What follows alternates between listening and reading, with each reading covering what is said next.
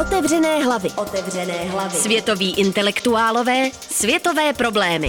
Nové obzory otevíráme v sérii unikátních rozhovorů na rádiu Wave. Když mluvíte s Jukem Hujem, musíte dávat pozor na každé slovo. V jeho práci se potkává umělá inteligence, konfuciánství, matematika i metafyzika. Ale věnovat pozornost jednomu z nejvýraznějších filozofů dneška se vyplatí. Když totiž Huj volá po překonání jednostraného pohledu na technologie, není zatím nic menšího, než snaha lidstvo zachránit od klimatické katastrofy. Otevřené hlavy. Otevřené hlavy. Slýcháme toho hodně o umělé inteligenci nebo autonomních autech. Nenapadá vás něco, o čem se tolik nemluví, ale přitom je to taky hodně důležité? Je toho hodně, například geoinženýrství. Podle některých je možné ekologickou krizi vyřešit pomocí manipulace s planetou, třeba pro zahnání sucha vytvořit umělý déšť. Chtějí taky usměrňovat vodní toky, vytvářet jezera. Podobných projektů bylo v poslední době docela hodně. Taky je tu využití vnějšího vesmíru. O to se snaží třeba Elon Musk s projektem SpaceX. Asi si pamatujete Teslu vystřelenou na oběžnou dráhu. Takové projekty mají mnohem větší měřítko. Jejich předmětem je celá planeta, respektive kosmos. Sice se o nich mluví, ale mnohem méně než o AI nebo strojovém učení, protože umělá inteligence stále vyvolává značnou paniku.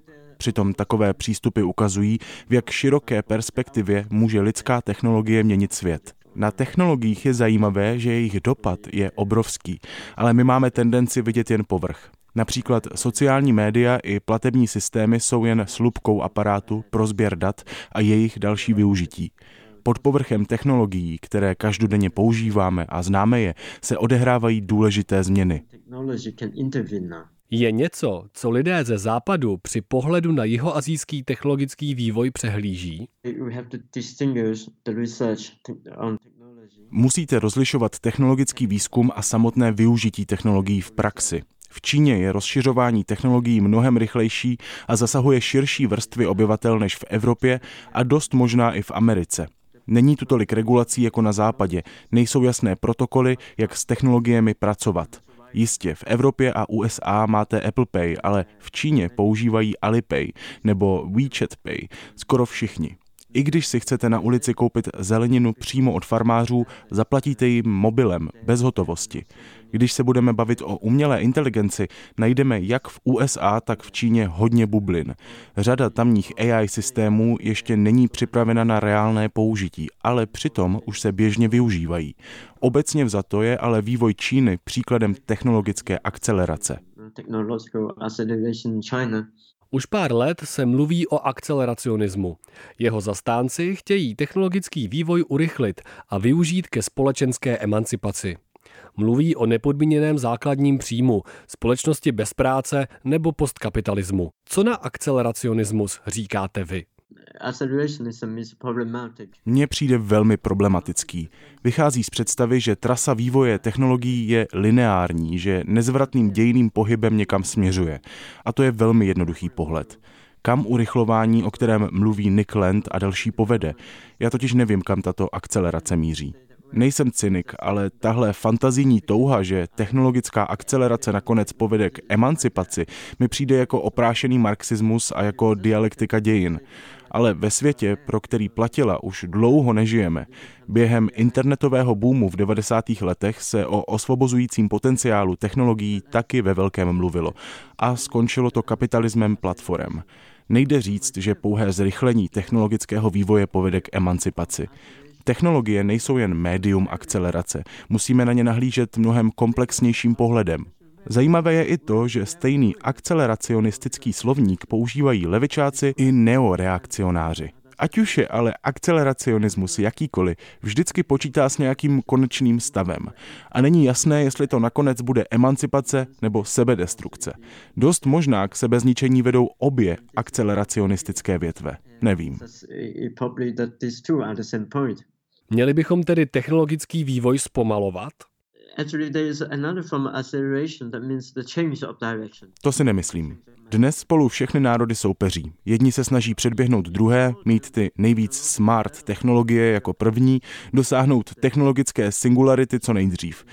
Právě singularita je konečný bod, o který se dnes vede geopolitický a technologický zápas. Podle mě je možný jiný druh akcelerace, která není jenom o rychlosti, ale taky směru technologického vývoje. Podle mě potřebujeme stav, kterému říkám technodiverzita. Hegemonie jediné perspektivy na technologický rozvoj nám budoucnost nezajistí. Ale abychom si vůbec dokázali jiné budoucnosti představit, musíme o akceleraci přestat přemýšlet jako o prostém lineárním historickém procesu. Jak akcelerace a technodiverzita souvisí s antropocénem, geologickou epochou definovanou lidskou činností nebo klimatickou krizí? Technologický vývoj a antropocén jsou propojené. Když se podíváte na grafy vlivu lidské činnosti na planetu a pak na graf technologické akcelerace, jsou skoro stejné. Začínají pomalým růstem a potom vystřelí prudce prakticky úplně kolmo vzhůru. Oba totiž souvisí s obecnějším modernizačním procesem. Už nějakou dobu se v Evropě i jinde objevují úvahy o překonání modernity. Ale modernita neskončila, trvá dodnes. Její životnost znovu a znovu prodlužuje dominantní perspektiva rozvoje technologií. Podívejte se na to, jak některé státy zavádějí funkce ministrů pro umělou inteligenci. Odráží to fakt, že technologie chápeme skrze progresivistickou perspektivu z 18. století, podle které potřebujeme neustálý technologický pokrok, protože skrze něj můžeme realizovat niterný potenciál lidstva. Modernizace totiž znamená i postupnou univerzalizaci, nadvládu určitých perspektiv. Jiné metody akcelerace jsou cestou skrze tuto překážku. Ve své poslední knize Recursivity and Contingency píšu o fragmentaci přístupu k technologiím. Technodiverzita tak s antropocénem a ekologickou krizí bytostně souvisí. Hodně se mluví o synofuturismu, ale co islámská technika, africká technika – Nemohou regiony mimo Evropu nebo Ameriku nabídnout jiný technologický pohled? Ano, říkám tomu kosmotechnika. Té se věnuji ve své knize The Question Concerning Technology in China, tedy otázka technologie v Číně. Na příkladu Číny se snažím ukázat limity technologické perspektivy, kterou v 21. století máme. Dnes máme pocit, že technologie jsou univerzální a jsou všude stejné, že existuje jen jeden druh technologií. Například často porovnáváme technologický vývoj v různých zemích. Podíváme se na Čínu a Evropu a řekneme, tehdy a tehdy byl čínský papírenský průmysl mnohem pokročilejší. Ale takový závěr vychází opět jen z úzkého chápání technologií jako jednolitého procesu. Technologie různých zemí a kultur přitom stojí na zásadně odlišných základech a tak se na ně musíme dívat. Nemůže s tím nějak pomoci fikce a umění? Například teoretik Reza Negarestány se proslavil knihou Cyclonopedia, v níž pomocí fikčního hororu popisuje procesy na Blízkém východě. Omlouvám se, umění a fikce jsou velmi důležité, ale podle mě potřebujeme mnohem víc pořádného výzkumu. Jenom tak můžeme poznat specifika jednotlivých technologických přístupů. Ve své práci se zaměřuji na specifické epistemologie a epistémy. Epistemologie jsou základní otázky lidského poznání. Jak věci poznáváme? Co je znalost? Epistém pak označuje praktické podmínky, myšlenkovou perspektivu, v rámci kterých se vědění a znalosti v dané společnosti utváří. Například Foucault rozděluje epistémy na tři druhy. Renesanční, klasický a moderní. Určují i to, jak svět vnímáme, prožíváme a jsou místně, kulturně specifické. Vezměte si například čínskou medicínu. Nemůžete tvrdit, že je falešná, jen protože není kompatibilní se západním lékařstvím. Čínská medicína je empirická věda, je stará tisíce let a funguje dobře. Ale i uvnitř čínské medicíny je několik různých epistemologií. A právě takové filozofické, teoretické otázky potřebujeme podrobněji analyzovat. Musíme se dívat do historie na vztahy mezi technologií a epistémy, dívat se, jak se liší v různých kulturách.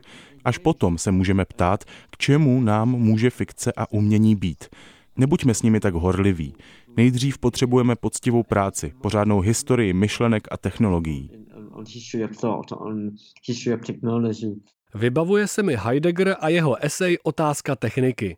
V ní kromě techniky hraje velkou roli i příroda, kterou moderní technika považuje za zdroj, extrahovatelný materiál.